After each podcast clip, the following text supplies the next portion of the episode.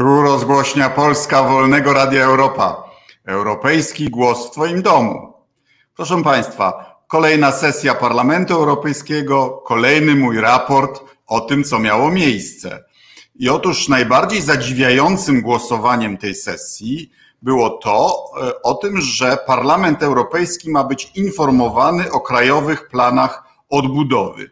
602 posłów poparło takie raporty, 35 było przeciw i proszę sobie wyobrazić, 27 z tych 35 to głosy Polskiej Partii Rządzącej Prawa i Sprawiedliwości, głosujących przeciwko informowaniu Parlamentu Europejskiego o krajowych planach odbudowy. Proszę Państwa, w sytuacji, w której w Polsce partia rządząca chce mianować e, członków e, komitetu monitorującego, nie chce, żeby to było e, niezależne ciało. W sytuacji, w której Polska wstrzymała procedurę przystępowania naszego kraju do prokuratury europejskiej, czyli tej instytucji, która ściga przestępstwa przeciwko finansom Unii, a także ściga transgraniczne wyłudzenia VAT. I teraz PiS mówi otwarcie, że nie chce, żeby Krajowy Plan e, Odbudowy był monitorowany e, e, przez Parlament Europejski. No, przyznajcie Państwo, że to potwierdza nasze podejrzenia, że chcą te pieniądze wydać tak jak Fundusz Inicjatyw Lokalnych, czyli tylko swoim, obajtkom i pisowskim gminom. I przyznajcie Państwo, że to oznacza, że mieliśmy rację, że chcieliśmy ten, te, te, to, to, ten monitoring, tą, tą weryfikację wydawania tych funduszy ustanowić na no, cokolwiek e, twardszej podstawie niż obietnice pana premiera Morawieckiego. No, PiS odkrył karty, państwa osądowi e, poddaje, co to, co to oznacza. E, uchwaliliśmy też E, bardziej e, e, integracyjny program Erasmus, ten, który służy studentom od wielu już lat, także studentom z krajów Partnerstwa Wschodniego. I teraz budżet tego programu będzie dwa razy większy, świetna wiadomość, ale będzie też dostępny dla uczących się dorosłych. Też uważam ruch we właściwym kierunku. Z inicjatywy członka naszej delegacji, byłego premiera Polski, Jerzego Buzka, e, powstał Fundusz na Rzecz Sprawiedliwej Transformacji. Bardzo ważna kwestia. E, on mógł być znacznie większy. Niestety e, PiS zawalił te negocjacje, ale i tak 17,5 miliarda euro trafi do krajów, które z historycznych powodów potrzebują pomocy w transformacji swojego sektora nie tylko energetycznego ku mniejszej emisyjności. Skorzysta nie tylko Śląsk, skorzysta Wielkopolska, skorzysta kilka regionów e, naszego kraju. Przedyskutowaliśmy też e, stosunki Unia-Turcja.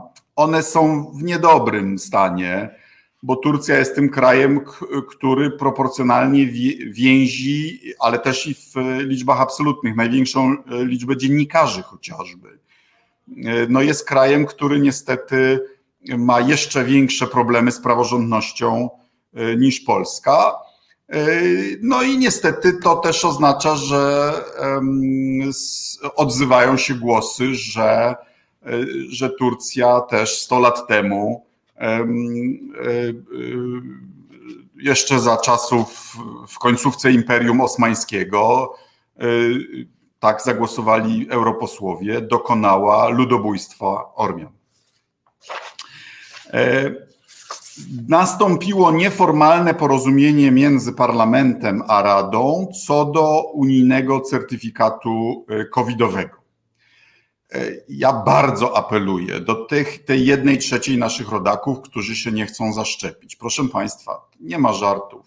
Już czytamy te przejmujące raporty o ludziach, którzy umierają i teraz na łożu śmierci mówią, że żałują, że się nie zaszczepili. Proszę sobie wyobrazić, jaki to dramat dla tych ludzi, dla ich rodzin. Nie wierzcie szarlatanom. Wierzcie ekspertom, nauce, własnym oczom, temu, że ludzie, którzy się zaszczepili, są zdrowi.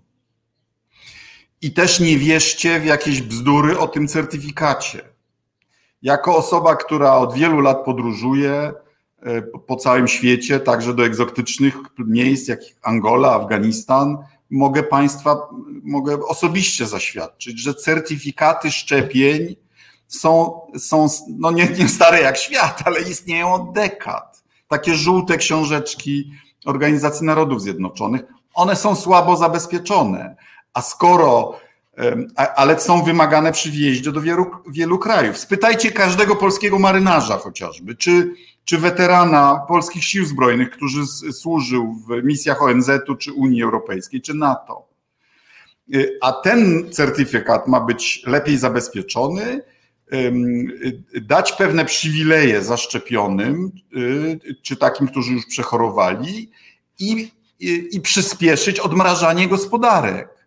Więc nie róbmy tego polskim przedsiębiorcom, żeby, żeby nie było ludzi, którzy mogą szybciej trochę y, korzystać y, z usług. To nie jest nic strasznego, to jest, to jest rzecz, którą powinniśmy poprzeć. Będzie 100 milionów euro z instrumentu wsparcia w sytuacjach nadzwyczajnych na zakup y, testów i, i na to, żeby, żeby szybciej z tej, z tej pandemii wyjść. A ci, którzy się nie, nie szczepią, y, y, utrudniają i opóźniają nam wszystkim, a w szczególności polskiemu biznesowi wyjście z pandemii. Uchwaliliśmy też stanowisko potępiające chińskie sankcje na członków parlamentu, którzy ośmielili się e, nazwać to, co dzieje się w Xinjiangu, jako ludobójstwo. I zdecydowaliśmy, że nie będziemy procedować z ratyfikacją umowy inwestycyjnej z Chinami, dopóki te sankcje nie zostaną zniesione. No nie będziemy, nie damy się zantaż.